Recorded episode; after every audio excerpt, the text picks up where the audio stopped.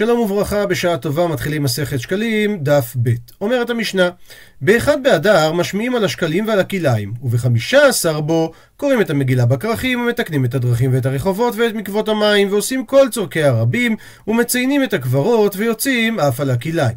מסכת שקלים היא מסכת מהירושלמי שנכנסה לתוך הבבלי, אין עליה את הפירושים הקלאסי שזה רש"י ותוספות, בעיקר אנחנו נשתמש בפירוש קורבן העדה נכתב על ידי רבי דוד בן רבי נפתלי הירש פרנקל, מגדולי הרבנים במאה ה-18, היה הרב הראשי של ברלין, וגם בפירוש תקלין חדיתין ומשנת אליהו, שנכתבו על ידי תלמיד הגר"א רבי ישראל משקלוב, הוא חיבר את הספר פאת השולחן.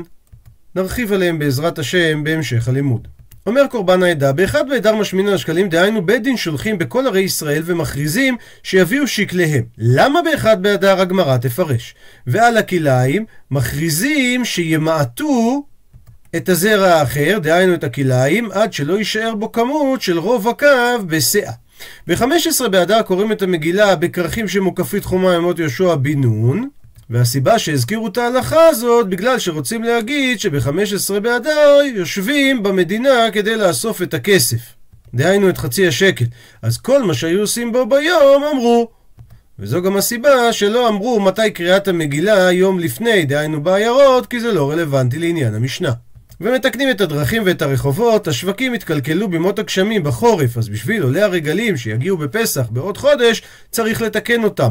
אפשרות נוספת, בגלל הרוצחים בשגגה, שצריכים לברוח לערי מקלט, וכתוב, תכין לך הדרך.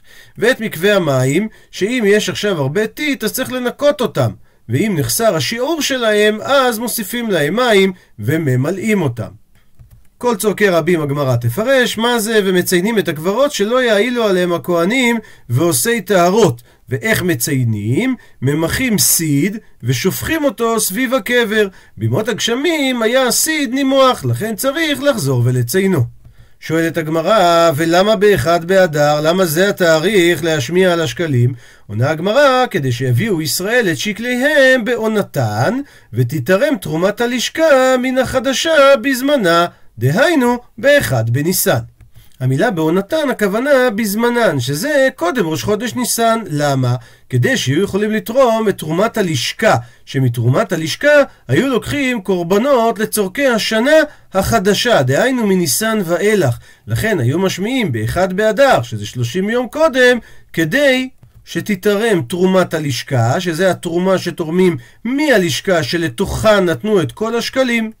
מסבירה עכשיו הגמרא למה דווקא מביאים את תרומת הלשכה באחד בניסן. ומר, הכוונה ואמר רבי שמואל בר רב יצחק, תרומת הלשכה כתחילתה. דהיינו, כמו שהייתה התרומה הראשונה, דהיינו בשעה שהוקם המשכן, והתרומה ההיא הייתה בראש חודש ניסן, אז אותו דבר לדורות, לאורך כל השנים אחר כך, גם תורמים מראש חודש ניסן, מתחילים לתרום מן החדש. דכתיב שכתוב, ויהי בחודש הראשון, בשנה השנית באחד לחודש, הוקם המשכן. ותני עלה, ושנינו על זה, ביום שהוקם המשכן, בו ביום נתרמה התרומה. אז כמו בפעם הראשונה שתרמו את קורבנות הציבור, ככה לדורות תורמים בראש חודש ניסן. מקור אחר לעניין הזה, רבי טבי ו... רבי יושיע בשם רב כהנא, נאמר כאן חודשי, ונאמר להלן חודשי. דהיינו, כתוב זאת עולת חודש בחודשו לחודשי השנה, וכתוב ראשון הוא לכם לחודשי השנה.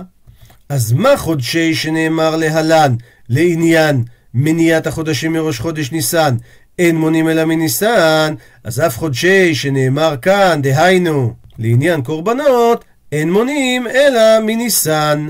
שואל על כך, אמר רבי יהודה, שווק רבי תבי רשא דמתניתא ואמר סופה? הניח רבי תבי את הרישא של הברייתא ואמר רק את הסיפא לחוד בלי להביא את ראש הברייתא? דל כן. לא כן, לא נכון לעשות כן, שהוא קיצר במקום שהיה לו להעריך, כי מהסיפא של הברייתא שרבי תבי הביא, אנחנו לא שומעים שמדאורייתא צריך להביא תרומה מן החדש בראש חודש ניסן. כהדה דתני, כך הוא היה צריך להביא גם את ראש הברייתא, שהברייתא מתחילה זאת עולת חודש בחודשו. יכול יהיה תורם בכל חודש וחודש מתי שהוא רוצה? תלמוד לומר, בחודשו לחודשי. שהיה אפשר לכתוב רק זאת עולת חודש. למה כתבו זאת עולת חודש בחודשו לחודשי השנה? ללמד אותנו, בחודש אחד הוא תורם לכל חודשי השנה. אז אולי יכול באיזה חודש שירצה? לכן נאמר כאן חודשי, ונאמר להלן חודשי, שזה בעצם כבר סוף הברייתא שרבי תבי הביא קודם, ונלמד מה חודשי שנאמר להלן אין מונין אלא מניסן, אף חודשי שנאמר כאן אין מונין אלא מניסן. ממשיכה הגמרא. המשנה אמרה שבאחד באדר משמעין על השקלים. שואלת הגמרא, מהו משמיעין? מה הלשון הזאת של משמיעין? עונה רב הונא, אמר, מכריזים, זה הכוונה. היך מה דעת אמר, כמו שאתה אומר בפסוק בדברי הימים, ויתנו קול ביהודה ובירושלים. המשך הפסוק, להביא לשם משאת משה עבד השם, ואומר הקורבן העדה, וזה השקלים, שמע מינה שמכריזים על השקלים. הפסוק בדברי הימים הוא בעצם עדות לכך שבימי הנביאים הם הכריזו על השקלים, ועל בסיס הפסוק הזה, בית הדין שמחו לתקן את התקנה שיכריזו על השקלים כל שנה בראש חודש אדר. אומרת הגמרא, תמן תנינן, שם שנינו, דהיינו בבבלי במסכת מגילה פרק כמה, אין בין הדר הראשון להדר השני, אלא מקרא מגילה ומתנות לאביונים. מסביר התקלין חדתין, שמה שאמרנו שההבדל זה מקרא מגילה מתנות לאביונים, הכוונה שאם קראו את המגילה בהדר הראשון, אז הם צריכים לחזור ולקרותה בהדר השני. מוסיף על כך רבי סימון בשם רבי יהושע בן לוי, שאחד ההבדלים הוא גם אף שימוע שקלים וכלאיים ביניהם, דהיינו, בין הדר הראשון להדר השני. שהשמעת השקלים ולחפש את הכלאיים אינו נוהג אלא בשני דווקא. ואם השמיעו את זה באדר הראשון, אז צריך לחזור ולהשמיע את זה גם באדר השני. האות ד' הקטנה פה זה הגעה של הגר"א שאומר שאת המשפט הבא לא גורסים והוא לא שייך לפה. רבי חלבו ורב הונא ורבי שם רבי רבא שאומר הכל יוצאים בי"ד שהוא זמן קריאתה, אז את המשפט הזה לא קוראים פה. ממשיכה הגמרא בהתייחס לדברי רבי יהושע בן לוי, אמר רבי יוסי ויאות. נכון הדברים שאמר רבי יהושע בן לוי, וההוכחה, כלום אמרו שמשמיעים על השקלים לא כדי שיביאו ישראל את שקליהם בעונתן, הרי זה כל המטרה של ההשמעה היא כדי שהם יביאו את השקלים באלף בניסן, אבל אם אתה מר באדר הראשון, אם אתה אומר שאפשר להשמיע על השקלים בראש חודש אדר א', עד כדון אית בשעת השיטין יומין? הרי מאדר ראשון עד ניסן יש 60 ימים, ואם מקדימים כל כך, אז יש לחשוש שמא ישמחו שיש לפניהם עוד שהות הרבה, ומתוך כך הם יפשעו ולא יביאו בזמנן. ויש עניין להביא דווקא בזמן, כי מצינו בכמה מקומות שחשו חכמים לקיים את המצוות בזמנם, לא להקדים ולא לאחר. זו הייתה הוכחה על עניין הבאת השקלים. ההוכחה הנוספת, כלום אמרו, יוצאים אף על הכלאיים, לא כדי שיהיו הצמחים ניכרים, הרי כל מה שאומרים להם לעקור את הכלאיים זה רק אם אפשר לעקור את הכלאיים, כשהצמח כבר התחיל לגדול, אבל אם, אומר את, באדר הראשון מכריזים את זה, עד כדון אינון דקיקין. הרי בזמן אדר הראשון הצמחים הם קטנים ואינם ניכרים לידה אם הם כלאיים. לכן, נכון, אמר רבי יהושע בן לוי, שההכרזה הזאת מתבצעת דווקא בראש חודש אדר ב' ולא באדר הראשון. על בסיס דברים אלה, רבי חזקיה שאל את בני בית המדרש. מעתה בני בבל, נאמר שהם משקילים על השקלים מראשו של חורף? וצריך להכריז בבבל כל כך מוקדם, כי הרי לא כדי שיביאו ישראל שקליהם בעונתם, ותתרם תרומת הלשכה מן החדשה בזמנה, שזה באחד בניסן. על דברים אלו מקשה היטיב רבי אולה קומי לפני רבי מנה על דבריו של רב חזקיה והתנינן והרי שנינו במשנה בדף ג' ובשלושה פרקים בשנה, דהיינו שלוש פעמים, תורמים את הלשכה. מתי הם שלוש הפעמים? בפרוס הפסח, בפרוס העצרת ובפרוס החג. חג, הכוונה חג הסוכות. ואמר לי, דהיינו המשך השאלה, רבי אולה לפני רבי מנה, נאמר נאמר, אלן דקרבין, אלה שקרובים, דהיינו, בני ארץ ישראל היותר קרובים לירושלים, הם תורמים בפרוס הפסח. אלן דרחוקין, אלה שרחוקים יותר, התרומה שלהם תגיע בפרוס העצרת, דהיינו רק לפני חג השבועות. ואלה דרחוקין מנאון, ואלה שעוד יותר רחוקים, דהיינו בעצם בני בבל, הם בפרוס החג. כי לכאורה זו משמעות המשנה הזאת שאומרת ג' זמנים קבעו לתרום משקלי הקרובים לירושלים בפסח, מהרחוקים קצת נתרום בעצרת, ומהרחוקים ביותר בחג הסוכות נמצא שדי אף לבני בבל בהכרזת הדר, כי עדיין יש פנאי שיביאו שקליהם קודם לחג, הפכנו דף. אז אם ככה, קשיא למה שאמר רב חזקיה, כי הרי אנחנו רואים שגם לבני בבל לא צריכים להכריז בחורף, אלא מספיק באחד באדר, והם היו יכולים להביא בפרוס החג. כי לפי ההסבר של רב חזקיה, אם מכריזים מראשו של חורף, המטרה היא שהם היו מביאים באלף בניסן. אז בשביל מה צריך לתרום בשלושה פרקים בשנה, אם כולם בעצם מביאים באלף בניסן? אמר לי, עונה רבי מנה לרבי אולה, כולה כאחת היא באה.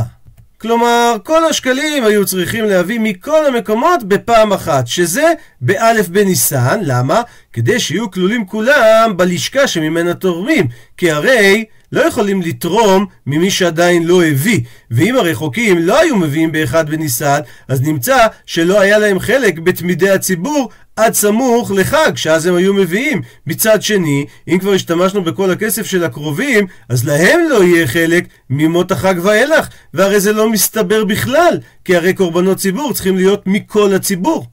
לכן ודאי שכל השקלים נאספו בפעם אחת, וממילא שפיר קים כרב חזקיה, שבני בבל באמת היו צריכים להשמיע מספיק זמן מראש, מראשו של חורף, כדי שיהיה להם שהות להביא את שקליהם על אחד בניסן. אז אם ככה, למה אמרו בברייתא בשלושה פרקים? תשובה כדי לעשות פומבי לדבר. דהיינו, רק כדי לעשות פרסום לדבר. וחכמים חילקו לשלושה זמנים, כי שלושה זמנים הללו זה זמן קהילה לכל ישראל לעלות לרגל, לכן היו תורמים בזמנים הללו, כדי שיודעם כאילו, שידעו כולם שיש לכל אחד מישראל חלק בקורבנות הציבור שמקריבים בכל יום ויום. ממשיכה הגמרא, רבי יהודה בר פזי בשם רבי, ככה הוא אמר: הן נקרא ולא ניבעט? הכוונה זה משפט שנאמר בתמיהה, כלומר, איך נקרא את המקראות הללו ולא יחזרנו בעתה וחרדה, למה? כי מהם אנו למדים כמה גדול כוחו של יצר הרע. לטובה שמדובר לצורך עשיית המשכן כתוב כל נדיב לב. לעומת זאת לרעה שזה מעשה העגל כתוב והתפרקו כל העם את נזמיהם. לטובה שזה ללכת לקבלת התורה כתוב ויוצא משה את העם. לעומת זאת לרעה מעשה המרגלים ותקרבון אליי כולכם. לטובה אז ישיר משה ובני ישראל. לעומת זאת לרעה שוב מעשה המרגלים ותישא כל העדה לא צריך את העידוד של משה. והדוגמה הרביעית אמר רב חייא בר אבא פסוק מצפניה, אכן השכימו, השחיתו. הכוונה, וכל השחתה שהיו עושים, בהשכמה היו עושים אותה. אז הנה אנחנו רואים ארבע דוגמאות כמה חזק יצר הרע שגורם לנו לעשות את הדברים עם דחיפה פנימית מאוד חזקה. אמר רבי אבא בר אחא, אין את יכול לעמוד על אופייה של אומה זו. דהיינו, אני לא מבין איך מתנהג עם ישראל כשהם נתבעים לעגל ונותנים, וגם כשהם נתבעים למשכן ונותנים. לעומת זאת, תנא, שנה, רבי יוסי ברבי חנינא, הדה מתנייתא, הוא שנה את הברייתא הבאה. ועשית כפורת זהב טהור, אומרת הברייתא, יבוא זהב של כפורת, ויכפר על זהב של עגל. רבי אבא בר אחא אמר שמה שהם היו נותנים למשכן זה בגלל שככה הם היו רגילים, מבקשים לתת, כי אותו דבר הרי כל מה ששואלים אותם, גם לעגל, גם לרע הם נתנו, אז גם לטוב הם נתנו. אז חולק עליו רבי יוסי ברבי חנינא, והוא אומר לא נכון, מדעת הם עשו כן, למה? כדי שיבוא זהב של הכפורת ויכפר על מה שהם טעו במעשה העגל, ועל אותו דבר כל מה שהם נתנו לצורך המשכן. ממשיכה הגמרא, רבי חגי בשם רבי שמואל בר נחמן אומר שלוש תרומות נאמרו בפרשה זאת תרומת אדנים ותרומת שקלים ותרומת המשכן ועכשיו הוא מפרט את זה מהפסוקים. כתוב, דבר על בני ישראל ויקחו לי תרומה וגומר, זו תרומת האדנים. מהפסוק, מאת כל איש אשר ידבנו ליבו תיקחו את תרומתי, זו תרומת השקלים. ומהפסוק, וזאת התרומה אשר תיקחו מאיתם, זו תרומת המשכן. מסביר התקלין חדתין, בפרשה הזאת של ויקחו לי תרומה, כתוב תיקחו את תרומתי, זו תרומת השקלים. למה? מזה שכתוב כל התרומות תרומה סתם, וכאן כתיב תרומתי, זאת אומרת תרומה שלי. אז מדובר על השקלים שהיו לוקחים ממנו קורבנות. וזה שכתוב וזאת התרומה, זהב, החסד וכל תכולת, מזה שיש שתי תרומות שבאות אחת לתרומת שקלים ואחת לתרומת המשכן, אז אם ככה, מה שכתוב ויקחו לי תרומה, ממילא זה הולך לתרומת האדנים. האדנים הם אותם יציקות הכסף שקרשי המשכן היו בתוכם, והם היוו בעצם את הבסיס והחיבור בין הקרשים. אומרת הגמרא, תרומת המשכן למשכן, ומה שירצו יעשו, או בהגאות הקרא, מה שירצו יביאו. דהיינו, תרומת המשכן שימשה לצורכי המשכן, והם יכולים להביא את זה במה שהם רוצים, אם זהב זהב, אם תכלת תכלת, וגם מי שהביא זהב, כל אחד, מה שהיה רוצה להביא מן הזהב היה מביא, לא שהביאו כולם בשווה. ואותו עניין, תרומת שקלים לקורבן, ומה שירצו יעשו. אבל כדאי שיהיה יד כולם שווה. דהיינו, תרומת השקלים שהייתה עבור קורבנות ציבור, היה אפשר להביא איזה כסף שאתה רוצה, אבל יד כולם שווה. זאת אומרת, זה סכום כסף שכולם מביאים בשווה, רק הם מחליטים כמה. והתרומה השלישית, תרומת אדנים לאדנים, אבל עליה נאמר, העשיר לא ירבה והדל לא ימעיט. והמשך הפסוק, ממחצית השקל. זאת אומרת, את תרומת האדנים, הפסוק הקפיד שאסור להביא יותר ממחצית השקל ממש. למה? כי מדובר על תרומה חד פעמית שהייתה כדי לעשות את האדנים, וזה לא קורה כל שאר הדורות. אומרת הגמרא, אמר רבי אבון, אף בפרשה הזאת נאמר בגימל תרומות. דהיינו, משום שהזכרנו את הפסוק שהעשיר לא ירבה שאמור בפרשת כי תישא, אומר רבי אבון שגם בפרשת כי תישא נאמרו ג' תרומות. והם מחצית השקל תרומה להשם, ייתן תרומה השם, לתת את תרומת השם. ציטוט מהמשנה בחמישה עשר באדר, בו קוראים את המגילה בכרכים. שואלת הגמרא, האם לא כן אמר רבי חלבו, יחד עם רב הונא ויחד עם רב בשם רב חייא רבא? שאמרו, הכל יוצאים בי"ד, שהוא זמן קריאתה. כלומר, שאפילו מי שגר בעיר מוקפת חומה, הוא קורא בי"ד ויוצא ידי חובה, ולא ככה משמע מהמשנה שלנו. שמזה שלא אמרו בכלל את עניין י"ד, משמע שבין כרך, דהיינו מוקפים, יוצאים רק כשהם קוראים ביום 15. עונה הגמרא, לא בא אלא ללמדך שכל המצוות הנוהגות באדר שני אינן נוהגות באדר ראשון. דהיינו, אל תדייק מהמשנה שלנו את זמני קריאת המגילה, אלא כל העניין של המשנה שלנו בציון הזמן, זה רק לדמות לדברים אחרים שקורים בחמישה עשר באדר, שאם עשית אותם באדר הראשון, אתה לא יוצא ידי חובה ואתה צריך לעשות אותם באדר שני. אומרת הגמרא, רבי יוסה ורבי אחא הבו יתבין, היו יושבים ולומדים. אמר רבי יוסה לרבי אחא, לא מסתברא אלא לשעבר, אבל להבא לא. דהיינו, מה שאמר רבי חלבו, שהכל יוצאים בי"ד שהוא זמן קריאתה, לא מסתבר שהוא דיבר כשהבן אדם פספס והגיע 15 והוא כבר קרא בי"ד, כי מה שהיה היה, אלא כנראה שהוא אמר על מה שהולך ובא אלינו. זאת אומרת, שאדם יכול לקרוא ביום י"ד והוא לא צריך לקרוא ביום ט"ו. אבל אם ככה נסביר, והתני, והרי שנינו בברייתא, מקום שנהגו לקרותה שני ימים, קוראים אותה שני ימים. ולפי דברי רבי חלבו, ברגע שקראת ביום הראשון, אתה כבר לא צריך לקרוא ביום השני. אמר לי, עונה רבי אחא לרבי יוסה, ופאנה סבר כן. אף אני סובר ככה. דהיינו, שרבי חלבו באמת אמר את דבריו על מי שנמצא ביום י"ד, ולא בדיעבד. ובכל זאת, לא קשה עליו מהברייתא. אבל הוא לא מסביר מה לא קשה, אלא אמר רבי מנה, שהוא זה שמסביר מה לא קשה. ויאות, ואכן לא קשה מהברייתא. למה? ונעבור פה להגעת הגר"א. אמר רבי עני, ויות, אילו בן ט"ו שקרא בי"ד ולא קרא בט"ו, שמא שומעים לו? דהיינו, בן ט"ו, בן כרך, שהוא ילך ויקרא את המגילה בי"ד ולא בט"ו, ודאי שלא שומעים לו. כי הרי אם את אומר כן, כי אם תגיד ששומעים לו, אז נמצאת עוקר את זמן בכרכים בידך.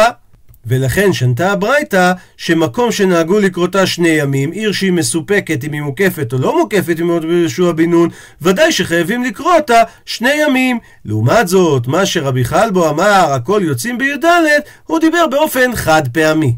ממשיכה הגמרא, תני רבן שמעון בן גמליאל אומר, מצוות הנוהגות באדר שני אינן נוהגות בראשון, כמו שכבר ראינו קודם, חוץ מהיוצא דופן שזה מהספד ותענית שהם שווים בזה ובזה, שלא עושים לא הספד ולא אומרים או קובעים תענית, לא באדר הראשון ולא באדר השני.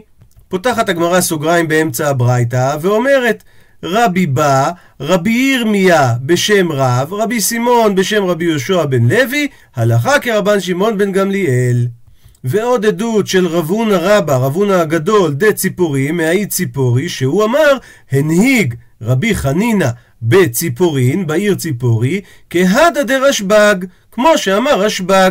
מדייקת הגמרא שהוא לא אמר, לא קבע ככה הלכה, אלא הנהיג. זאת אומרת, הלהלכה לא. הוא מסביר את הקלין חדתין, שהנפקמינה, שדבר שהוא הלכה, דורשים אותו בפירקה לרבים, ואומרים להם ככה הלכה וכך צריך לעשות. לעומת זאת, דבר שהוא מנהגה, בפירקה לא דורשינן, לא אומרים את זה לרבים שככה ההלכה, אבל אם מישהו בא לשאול, אז מורים לו שככה ההלכה. ממשיכה הברייתא, אבל לעניין שטרות, דהיינו, בשונה ממה שאמרנו בברייתא קודם, מתי אדר ראשון ואדר שני שווים, לעניין שטרות, דיני ממונות, שאדם רוצה לכתוב כמו צ'ק שהוא חייב לחבר שלו כסף, אז כותבים אדר ראשון, דהיינו מציינים אדר מספר 1, לעומת זאת, אדר שני סתם, דהיינו, מי שרוצה לכתוב בשטר אדר ראשון, אז הוא כותב במפורש את המילים אדר הראשון. לעומת זאת, אם הוא רוצה לכתוב ולציין שהוא מתייחס לחודש אדר השני, אז הוא כותב את המילה אדר סתמה. עד לפה זה דברי רבי מאיר, כי הוא סובר שסתם אדר זה אדר שני, ולא אדר ראשון. לעומת זאת, רבי יהודה אומר שאדר ראשון זה סתם, ואם כתבת אדר ולא ציינת מספר זה אדר הראשון, לעומת זאת, אדר שני צריך להגיד תניין, לציין במפורש שזה אדר השני. עד לכאן דף ב'.